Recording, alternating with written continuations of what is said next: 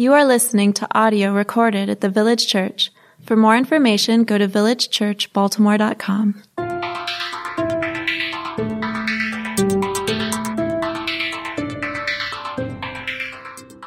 Over the next three weeks, we will be doing the sermon series on evangelism.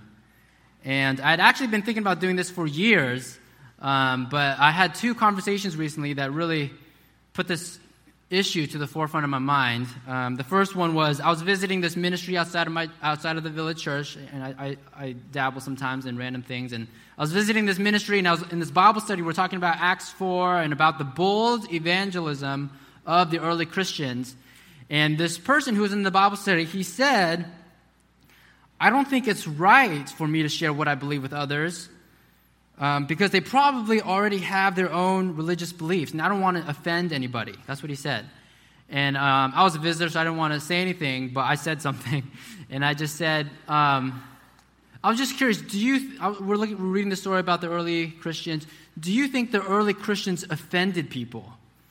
Um, and he said, I don't know. I can't say, but all I know is, you know, when you know when they were on earth they were with jesus and jesus told them you got to share the gospel with people. He gave them this he told them to make disciples but that was then and that's not now. He's saying you know everyone now basically in the us they already basically know what christianity is about so i don't want to they've already sort of made the decision so i don't need to feel the need to share what i believe with other people and so that's what he said. So that was one conversation. He felt like it was not his responsibility to share the gospel with people anymore and the second conversation was I was talking to a friend of mine, and she said that she was trying to share the gospel with this friend who worked at this nail salon. And this guy who worked at the nail salon, and she would go to this nail salon pretty regularly for years. And all for the hopes that one day she would share the gospel with her friend at this nail salon. And so she would go over and over, and she would say that she didn't even like getting her nails done, and she felt like it was way too expensive sometimes, but she felt the need to share the gospel with this person. So she kept going with the hopes that one day she would muster up the courage to share, but she never did. And she did this for years. And, and she was just always nervous to bring up the topic because she was afraid she would say the wrong thing, or she was afraid she would offend him, or she was afraid that she would give Jesus a bad name, and so she would never say anything. But she had this idea that I should say something, and so I'm going to keep going to this guy but she was always afraid to do it. And so we have these two folks. The first felt that we shouldn't do evangelism at all, that's not our responsibility. And the second person felt that we should do evangelism, but we don't but she didn't really know how to do it. And so I don't really know if, you know, any of you relate to one of these stories or the other, or one of these people or the other. I imagine that in a diverse room like this, we might be all across the spectrum in terms of how we view evangelism, how positively or negatively we might view that. Um, and maybe some of you are you're even saying something like, wait, evangelism, are we, is that still a thing that we do in, the, in 2018? Is that something, like, isn't that like shoving religion down people's throats? Isn't that what that is? Like, didn't we learn from the Crusades that we shouldn't do stuff like that? You know, some people might be in that boat even today, even in this room. Maybe others of you, you know, evangelism is your thing, and you you think about evangelism day and night, and you go to sleep dreaming about evangelism, and that's what your bread and butter is. You're always thinking about how you can share the gospel with those around you. So there might be people all across the spectrum in this room, and I want to respect that. Um, so, regardless of where you're at, it seems like many Christians are not on the same page when it comes to evangelism. And I would say another thing that makes it even more confusing is we live in the 21st century in an age where our culture is always changing and it's becoming more multicultural so that there are a lot of disagreements on how we do evangelism, if we do evangelism at all. There's a lot of opinions out there on how we do evangelism, if we do evangelism at all. Because, just to be frank, in America, many of the methods that have worked for hundreds of years don't work as effectively anymore. And so there's a lot of opinions out there. Okay, should we not do evangelism or should we do a different type of evangelism? What type of evangelism, should we be doing? So there's all these conversations out there. And so we need to ask, I, I, would, I propose, we need to ask, what do we need to change about how we do evangelism in the 21st century? And I would say on the other side, what do we not change about how we do evangelism in the 21st century? What do we need to change about how we do evangelism? And what do we not change about how we do evangelism? Because here's the thing if you're, if you're changing, if you're adapting to the culture so much when you're doing evangelism, at some point you're not doing evangelism at all. You're just saying what the culture wants to hear. And that's not evangelism at all. And so, what do we need to change? What do we not need to change? And so, my sermon today is titled How God Speaks. And how God speaks, we'll, we'll provide sort of a, a, big picture overview of God's heart for evangelism. And, I, and my goal today is to show you that there are many things about evangelism that we shouldn't change because God hasn't changed. Because God hasn't changed, his way of doing things primarily hasn't changed, fundamentally hasn't changed. There are parts of evangelism that we should keep the same. And in the upcoming weeks, I'll talk about um, how our culture speaks and how we are to speak as a result. And I'll talk about how we should or how we shouldn't make adjustments in today's culture. So I want to clarify one thing is, and I'm not talking about evangelicalism. Okay, so sometimes people they confuse these two words as evangelism and evangelicalism. And evangelicalism, or this, this movement of evangelicals, is this movement within Christianity uh, in the 28th century that has been historically rooted in principles like Christian conversion, the authority of the Bible, cultural engagement. Those are hallmarks of this movement within Christianity called evangelicalism or being an evangelical. Recently, there's been some political connotations with that word. So I'm not talking about that. Okay, so if you're if you think I'm talking about that, sorry, I'm not talking about that. We're talking about evangelism. And so I would say that some Christians are evangelicals, but not all Christians are evangelicals. But I would say all Christians are called to do evangelism.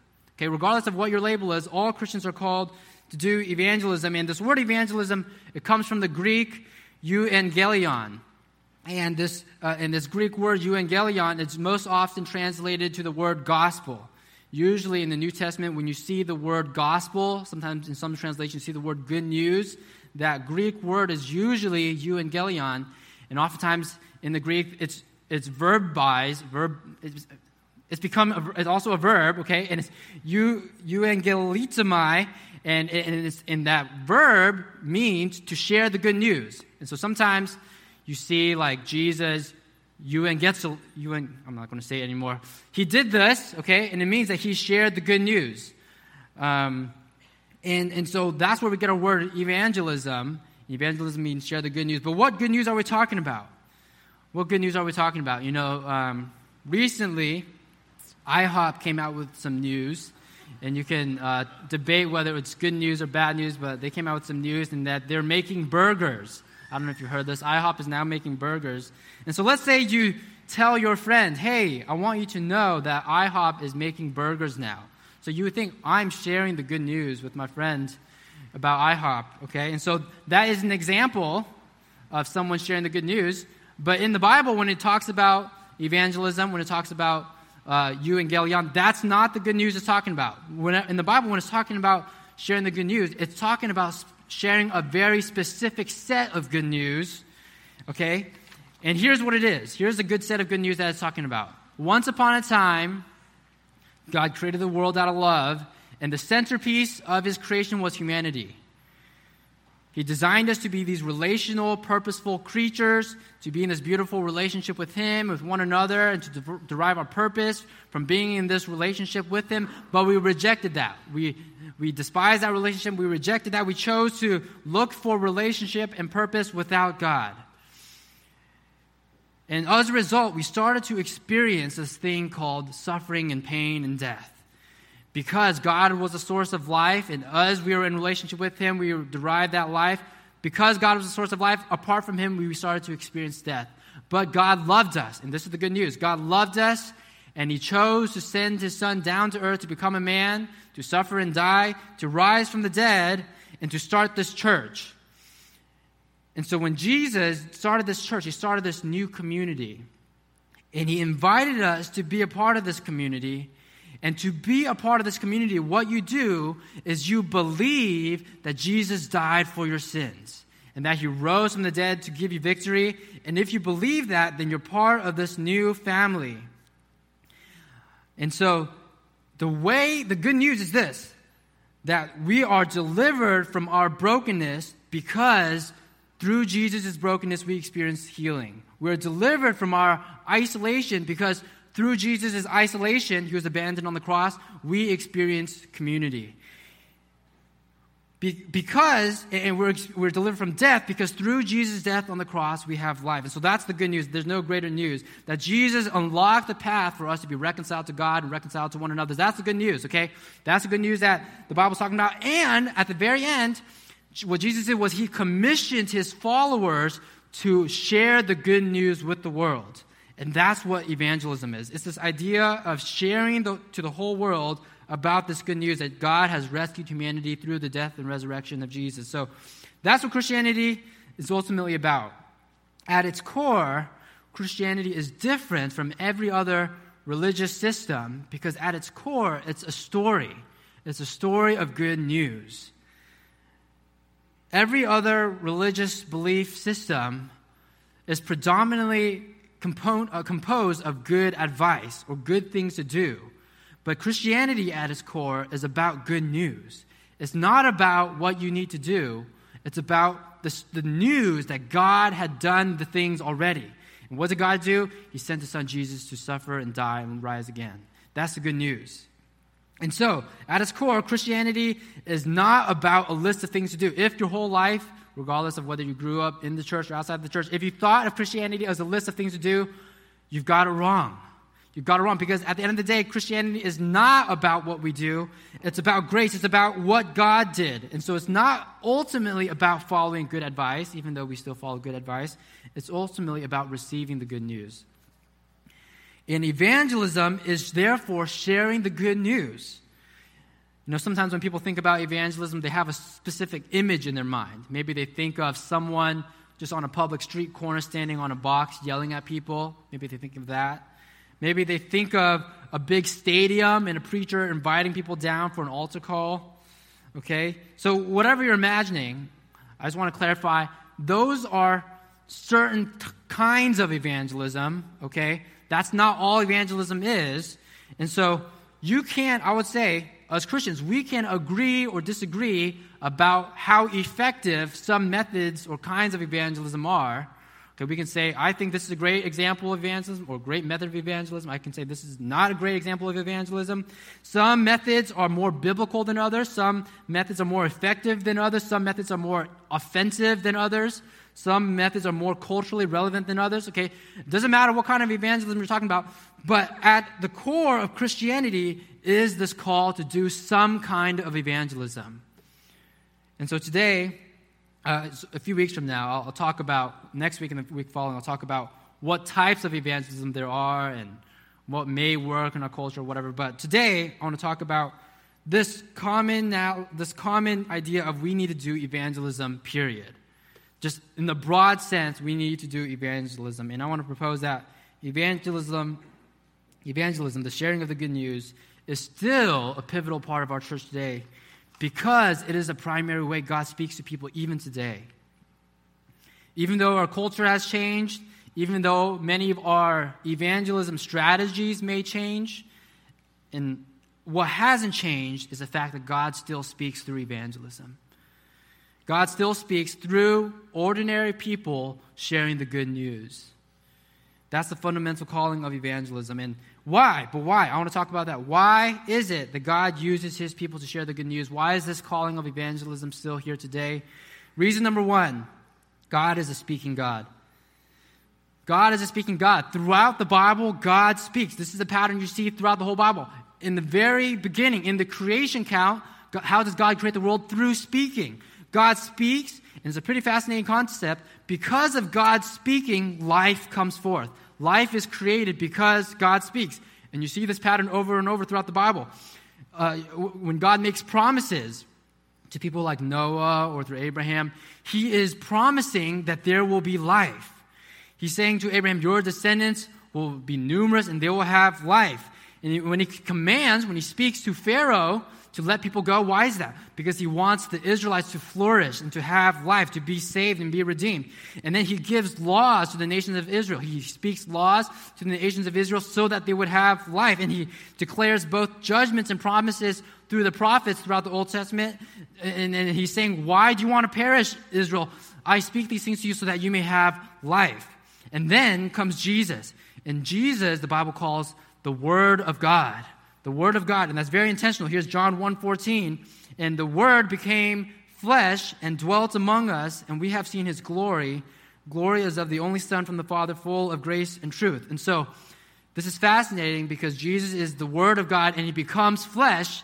And what that, what that signifies is Jesus is, in a sense, the physical embodiment, the physical embodiment of God's speaking nature. So God wants to communicate to humanity. He's been doing it throughout the Old Testament over and over in all these different ways. And the fulfillment, the climax of that is the person of Jesus. That is God's main form, his, his final form of communicating to humanity. And so Jesus, as a person, he encompasses God's message to humanity. And what is that message? It's the gospel, the good news. And that is that if you receive Jesus' life, death, and resurrection, you receive his good news. And what happens when you receive the good news? Here's John 5 24. Truly, truly, this is Jesus talking. Truly, truly, I say to you, whoever hears my word and believes him who sent me has eternal life. He does not come into judgment, but has passed from death to life. And so, just as the spoken words of God throughout the Old Testament gave life, so Jesus also gives life. If you receive and believe in Jesus, you receive and experience life. But specifically, how does somebody receive? How does someone move from a point of not receiving Jesus to a point where they receive Jesus? Let's read Romans 10, 13 through 15. For everyone who calls on the name of the Lord will be saved. How then will they call on him in whom they have not believed? And how are they to believe in him of whom they have never heard? And how are they to hear without someone preaching? And how are they to preach unless they are sent? As it is written, How beautiful are the feet of those who preach the good news. And so Paul, he's writing this and he's making this logical argument, and essentially he's saying the main way, the primary way someone goes from not being saved to being saved, to go from not receiving Jesus to receiving Jesus, to go from death to life, the primary way that transition happens is if somebody comes and preaches the gospel to them. That's how that transition happens. The primary way someone experiences new life is through somebody else verbally explaining the gospel to them. Speaking words that bring life has been God's strategy from the very beginning. It's how He created the world, and it's how He is saving the world. Sometimes when people talk about evangelism, they might say something like, maybe you've said something like this, you might say something like, you know, some people they use evangel. Sometimes they do. I mean, they might say something like, "Some people do evangelism with their words, but I prefer to do evangelism with my actions." Okay, that's a common thing a lot of Christians say, and maybe you've said that. Maybe you still believe that. I don't do evangelism with my words. I do evangelism with my actions. Sometimes people quote, uh, wrongly quote St. Francis of Assisi. I don't know if you've heard this before. You know, Speak the gospel at all times. When necessary, use words. Okay? And the, and the concept is I'm going to be preaching the gospel uh, with my actions. And I want to confirm, I mean, affirm, absolutely, we need actions. Okay? If someone's only using words when they're doing evangelism, they're not doing it very well. So we need actions. We need to love our neighbors, and that matters. Okay? Living out the gospel practically matters. However, let's get real for a little bit. Okay? Try to imagine that you are not a Christian. Okay? Imagine you're not a Christian and you see someone who's a Christian doing good things, are you naturally going to conclude, wow, this person is doing a lot of great things. Therefore, everything he believes is true. You want, you want to think that. You're probably going to say, you're probably going to think something like, wow, religion is a very good tool at making people moral. That's probably what you're going to think. You're going to think, this person's probably really scared of hell. Or, or I don't know what you're going to, but you're, going to, you're not going to automatically think, okay, this person is doing a lot of great things, so therefore, everything he believes about the Bible is true. Therefore, most of the time, that's not what happens. Okay? If our goal is to help people to know God, then it's simply not enough to do good things. And why is that? Because Christianity is ultimately not about good things, but it's about the good news. If our religion was ultimately about doing good things, then we don't need to share the gospel. We just need to do good things. But because Christianity is ultimately about good news, then we have to talk about it. Think about it this way. Let's go back to the IHOP burger analogy, okay? So let's say IHOP, you know, they have these burgers, okay? And let's say, I've never had these burgers, but let's pretend that they're the best burgers on earth, okay? And if you're vegan, let's say they're vegan burgers. If you're gluten free, they're gluten free burgers. Okay, fill in the blank. They're the best burgers on earth, okay? And so, let's assume uh, let, let, that you're um, giving this IHOP burger to a friend, okay? And you, want to, and you give this IHOP burger to a friend, and let's say you don't tell them that it's an IHOP burger. You just say, hey, here's this burger, okay? And they eat the burger, and they go, wow, this is an amazing burger, okay? Not doing evangelism with words is the equivalent of not telling them where it's from. Right? You're not telling them where the IHOP burger is from. And then, so if you don't tell them where it's from, they're not going to think, wow, I should check out IHOP. I, I, I want to buy some burgers from IHOP. They're going to think, wow, you're an amazing cook. What ingredients did you use?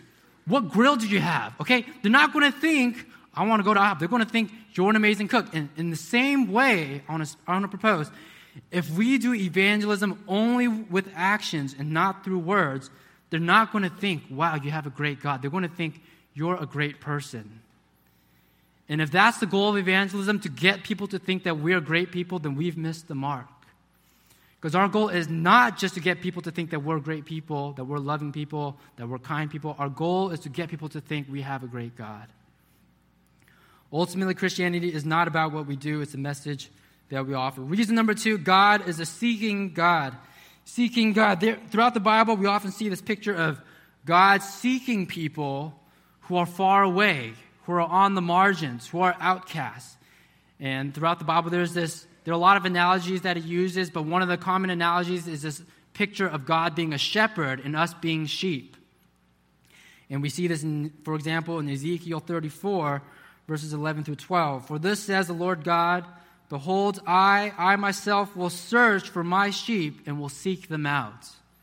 As a shepherd seeks out his flock when he is among his sheep that have been scattered, so will I seek out my sheep, and I will rescue them from all places where they have been scattered on a day of clouds and thick darkness. And so God is painting himself, painting this picture of himself looking in the darkness, looking for his scattered sheep and rescuing them and bringing them back home. That's the picture of God. God is a shepherd who seeks out lost sheep. And Jesus picks up on this language as well. In Luke chapter 15, this is Jesus starting from verse 3. So he told them this parable What man of you, having a hundred sheep, if he has lost one of them, does not leave the 99 in the open country and go after the one that is lost until he finds it? And when he has found it, he lays it on his shoulders, rejoicing. And when he comes home, he calls together his friends and his neighbors saying to them, Rejoice with me, for I have found my sheep that was lost. You know, this is a fascinating passage because, you know, Jesus, he's talking to us. He says, What man among you, you know, if you have 100 sheep and you have 99, you would leave your 99 to get the one? And my answer is, I would not leave the, 90, the 99 to get the one. You know, if I leave the one, what if these 99 went away? I'm content with the 99. But his whole point is, that's not how God is. That's not how God is. God wants to go after the one lost sheep. That's his heart. And when he finds that lost sheep, he rejoices. And catch this this is John chapter 10, 14 through 16. Jesus says, I am the good shepherd. I know my own, and my own know me, just as the Father knows me, and I know the Father, and I lay down my life for the sheep. So he could have stopped right there. I have this flock of sheep. They're amazing. We have this great relationship. We're awesome. But he doesn't. He goes on. And I have other sheep that are not of this fold. I must bring them also. And they will listen to my voice, so there will be one flock, one shepherd. That's been God's heart from the beginning. Not just to be content with the sheep who know him, who love him, just hanging out with this sheep. His heart has always been to reach the sheep who he doesn't know. I mean, who, the sheep who don't know him. He knows all sheep, they just don't know him, right? He wants to reach all the sheep who don't know him. God's heart has been to seek out those who are lost. And that should be our heart as well, to seek out those who are lost. Some organizations, um, if we just think, you know, think about our society, some organizations are solely inward oriented. And what I mean is that they create a lot of benefits for those in the organization. Um, they exist only for themselves. There's no benefit to those around them. Maybe you can think of like a country club or, or something like that. You know, they, an organization, there's nothing bad with them. It's just they exist only for themselves. And if you're not a part of the country club, you don't get any benefits from the country club.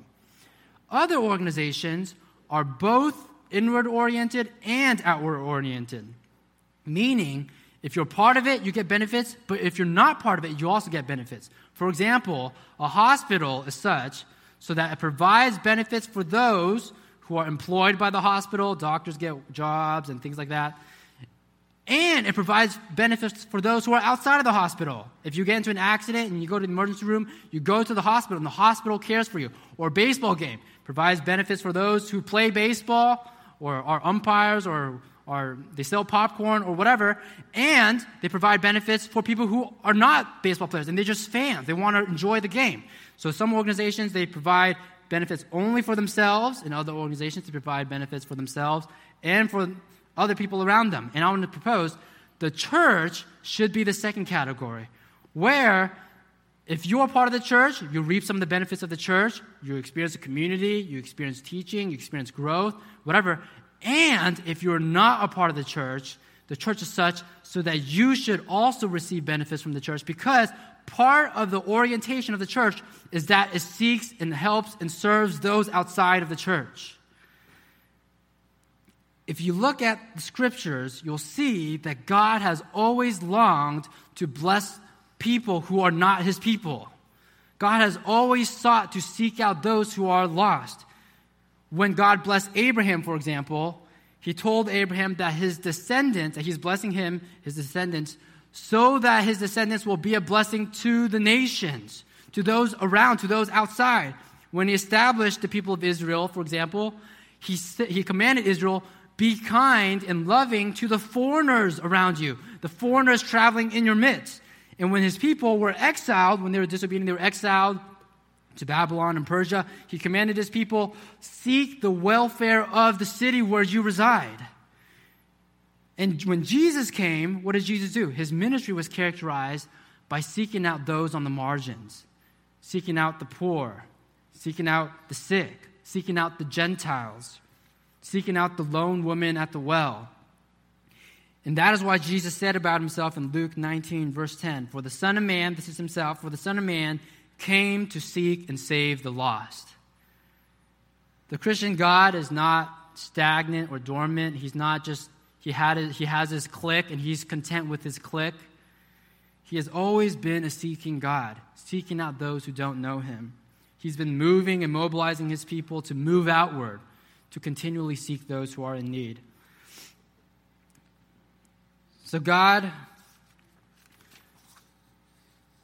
God has been a seeking God, and uh, God is a speaking God, but finally, God is a sending God. In other words, God doesn't just do evangelism on his own, but he has a very specific way of doing evangelism, and that is that he sends ordinary people to do it. God sends ordinary people to do it. And that's been his pattern throughout the history as well. And it's very odd when you think about it, because when you think about how great God is, um, how amazing God is, what he is capable of, there are a lot more efficient ways of doing things, but God has chosen to use ordinary people to speak his words to get his job done.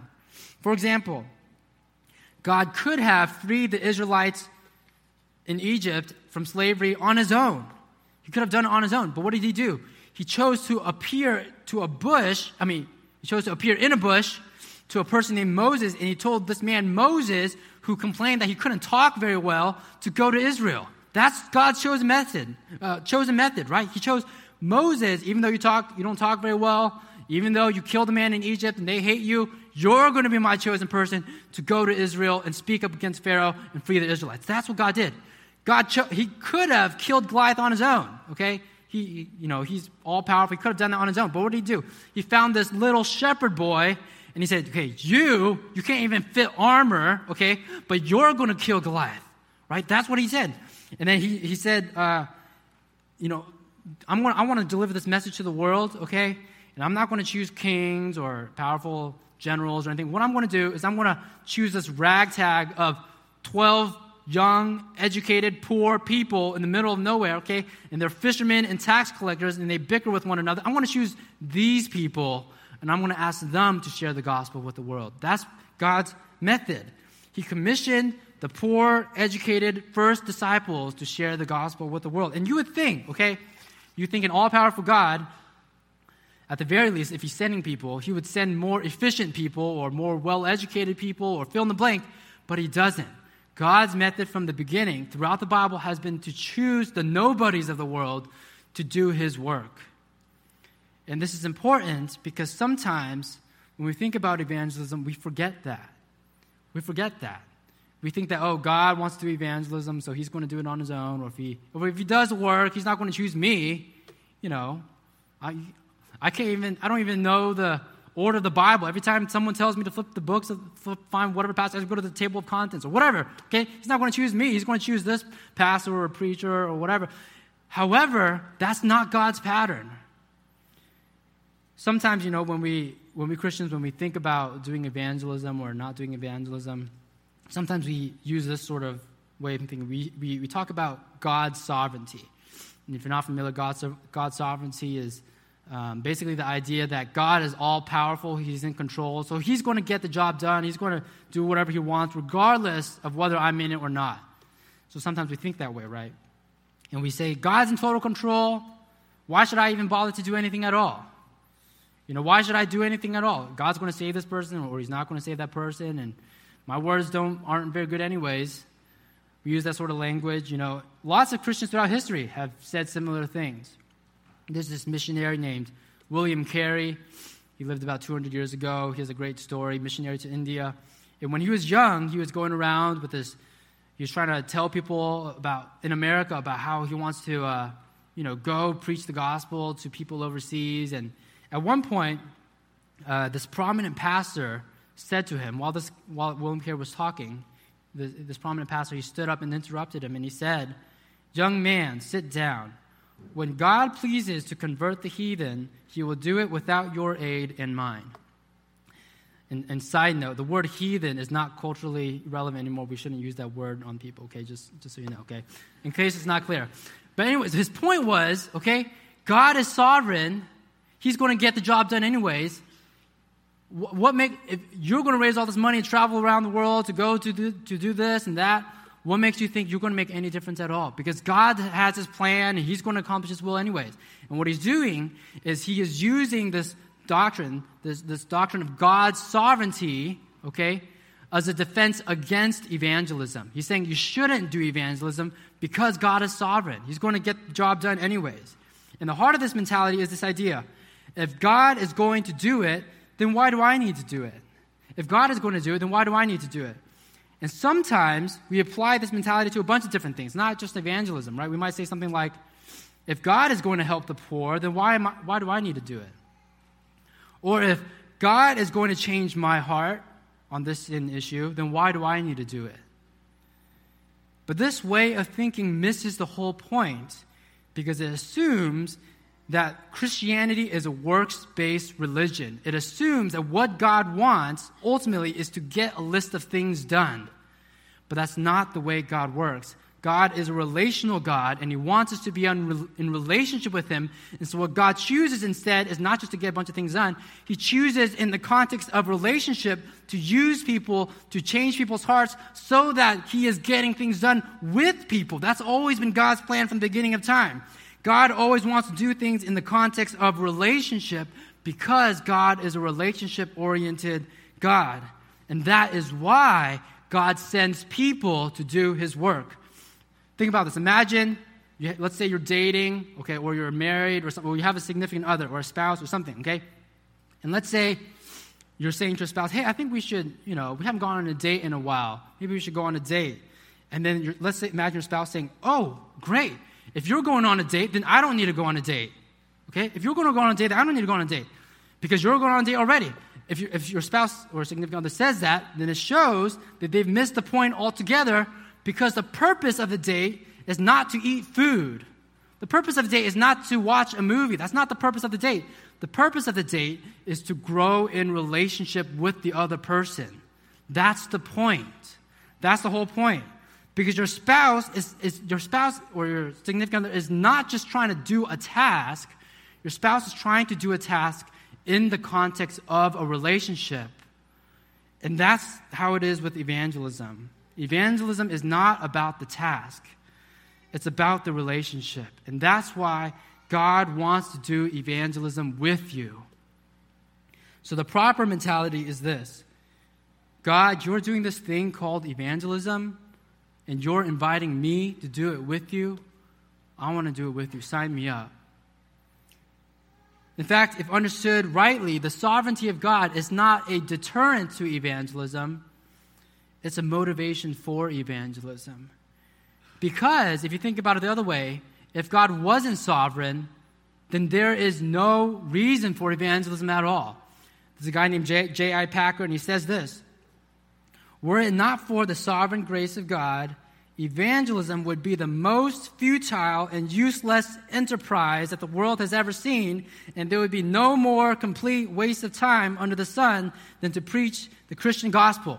And his point is this if God's not in control, okay, if it was solely up to you to change people's hearts, to be witty with your words, to tell a great story, to convince people to repent of their sins, to reject their past, and to start a new life, if it was up to you, then that's a complete waste of time. There's no chance. It would be a total wasted effort. But because evangelism is God's ordained, appointed, chosen method of sharing the gospel with the world, then there is hope for evangelism. Then we can do it. Matthew 28, verses 18 through 20, this is known as the Great Commission. And Jesus came and said to them, All authority in heaven and on earth has been given to me. Go therefore, make disciples of all nations, baptizing them in the name of the Father, and of the Son, and of the Holy Spirit, teaching them to observe all that I have commanded you. And behold, I am with you always to the end of the age. And I'll point out a few things in this passage. First off, notice clearly Jesus is sending his disciples. Okay, think about this for a second. Okay, Jesus died and rose from the dead. If there was anybody who could have done a great job at evangelism, it was Jesus. But what did Jesus do? He bounced. He left. He ascended into heaven. Okay? And what did he do? He told his disciples, his 12 people who were uneducated and poor and whatever, fill in the blank. He said, Now you guys share the gospel. Okay? So he sent people to share the gospel, even though he could have just showed up and said, Hey, look at me, you know, I rose from the dead, you know, that's pretty good evidence. He sent people to give the message, right? That's the first thing I want to notice, I want you to notice. Secondly, Notice what comes before the command and after the command. He says, All authority in heaven and on earth has been given to me, aka, I am sovereign. Okay? I am sovereign. I am in total control. And then he says, after the command, Behold, I am with you always, aka, I am with you. Okay, think about this. If we only have this command, go make disciples of all nations, baptizing them, teaching them, if we only have that, then evangelism would be a lost cause. We would have no chance. But because Jesus has all authority, because God is sovereign, and because Jesus is with us always, because that sovereignty is with us always and empowering us and motivating us with us always, He's speaking through us. Because of that, then we have hope that our evangelism makes a difference. Our evangelism has the power to save. Was Jesus' mission a failed mission? Let's think about this for a second. Because all the disciples died and all nations were not saved. It's not a failed mission. And why is that? Because it's an incomplete mission that has been passed down till today. The mission lives on today. The baton of the Great Commission has been passed to generation after generation, and the hope is that one day all nations would become disciples of Jesus. That is why Jesus says in Matthew 24, verse 14, and this gospel of the kingdom will be proclaimed throughout the whole world as a testimony to all nations, and then the end will come. Our history as we know it is defined by this mission of the church to proclaim the gospel throughout the whole world. And when that task is done, then this age is complete. That is the final age of this humanity, and then we have the new age to come. That is the main task of the church. And so, even today, God is sending people to do evangelism. It's not just the apostles in the New Testament that He sends, and then they preached a little bit, and now we're done. The mission continues today. It's not yet done. And the task of evangelism is still relevant today because the task of evangelism is not yet complete. I used to work in college ministry. I don't know if you know, I used to work in college ministry. And um, I remember one time, it was the fall of 2012, uh, before I was at the village church, and it was the first day of class at George Mason University. Um, I got connected with this freshman named Kyle. Kyle's on the left. And, uh, and I met him that day. We had a three hour conversation, and he shared that he grew up in the church, but he hadn't gone to church in, in, since early high school because he got frustrated with the hypocrisy of the church. He fought a lot with his dad. His, he felt like his dad was very hypocritical. He actually hadn't talked to his dad in almost a year, and he was on very bad terms with his family. And, and I, I we ended up talking a little bit. I shared about my story, about my dad, and, you know, and we had a long conversation. At, at the end of the conversation, I, he gave me the opportunity to share the gospel. Um, and I did. And he said, I've never heard it like that before. And I want to follow Jesus. That's what he said. And uh, so that day, he, he prayed and um, he said, I want to follow Jesus. And, he, and I remember the prayer uh, pretty distinctly. He said, um, I'm really confused right now. I don't really know what's going on, but I just feel like you're leading me in such a way. You're coordinating all these events in my life, all these horrible things um, to bring me to this day to follow Jesus. And, and so he, I remember he said that. But that's not the end of the story. Okay, a few weeks later, I met this guy named John. Kyle's friend, and John is on the right. Kyle was friends with John. They had chem class together, I think. And uh, we met him in the dining hall because I was meeting up with Kyle, and John was right there. And I got to know John and ask John some questions. And you know, John, he uh, also came from a Christian family, but uh, his parents divorced when he was really young, and since they divorced, he stopped going to church and things like that. So he hadn't really thought about religion in a while. And, um, and I just asked him, I was curious, so what do you think about God? And he's like, I don't know. I think God exists. I'm not sure, but I don't think he interacts with people. And so, um, so like things like prayer or church, like it's, it's sort of meaningless. And so that's what it, he believed. And so we, I just kept, you know, hanging out with Kyle. And sometimes uh, Kyle would invite John to things, so I would hang out with John. And we had these weekly meetings, so John would come out to things like that. And I noticed he started to ask these questions, and it seemed like God was doing something in his heart. And so uh, by October, so this was the span of just like a little over a month, by October, he was reading the Bible like crazy. And one Sunday morning, we were at a fall retreat. He made the decision he wanted to follow Jesus too. And what I love about this story is that Kyle didn't know a lot of things. He didn't know a lot of things. What he did know was that there was a God who loved him, and he just wanted to share that with John. It meant a lot to him that there was this God who loved him unconditionally, and he just wanted to share that with John.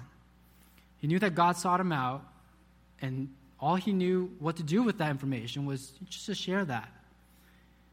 And that's all evangelism is. One person once put it evangelism is one beggar telling another beggar where he got his food. Evangelism is one beggar telling another beggar where he got his food. That's all it is. You don't need to know all the answers. You don't need to know all the words. You don't need to know all the theology. All you need to do is you experience the gospel in your own life and you're open enough to share that experience with others. The way God speaks today is the same way that God has spoken throughout history. He's taken ordinary people turned their lives around, and asked them to share their experience with others. God is still a speaking God. God is still a seeking God. God is still a sending God. And if you are a Christian, now I want to suggest He is also sending you to seek out those who don't know Him. And when you find those people, to speak words that bring life. Let's pray.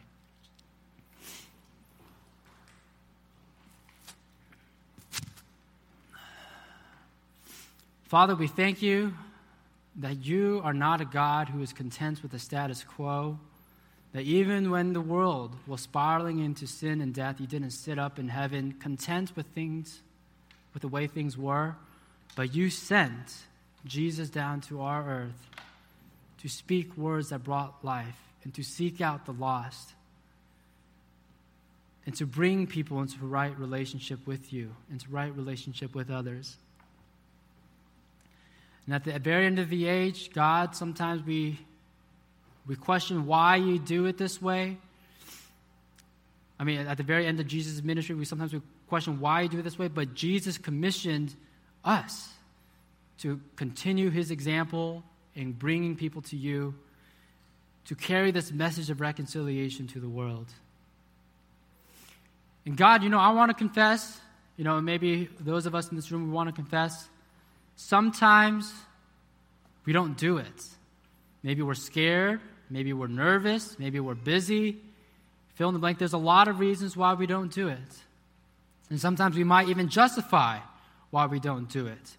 Because we don't want to give you a bad name, or because you know, we want to make sure we're loving people first, or because we want to do it in the context of relationship, and so we don't want to you know, put the, the, the, the car in front of the horse, or what, we have all these reasons why we don't do it. And as a result, we just haven't done it. And God, we want to recognize this is a hard task that you put in front of us. It's not easy. But we want to pray in faith because we know and trust this is your chosen method to save the world.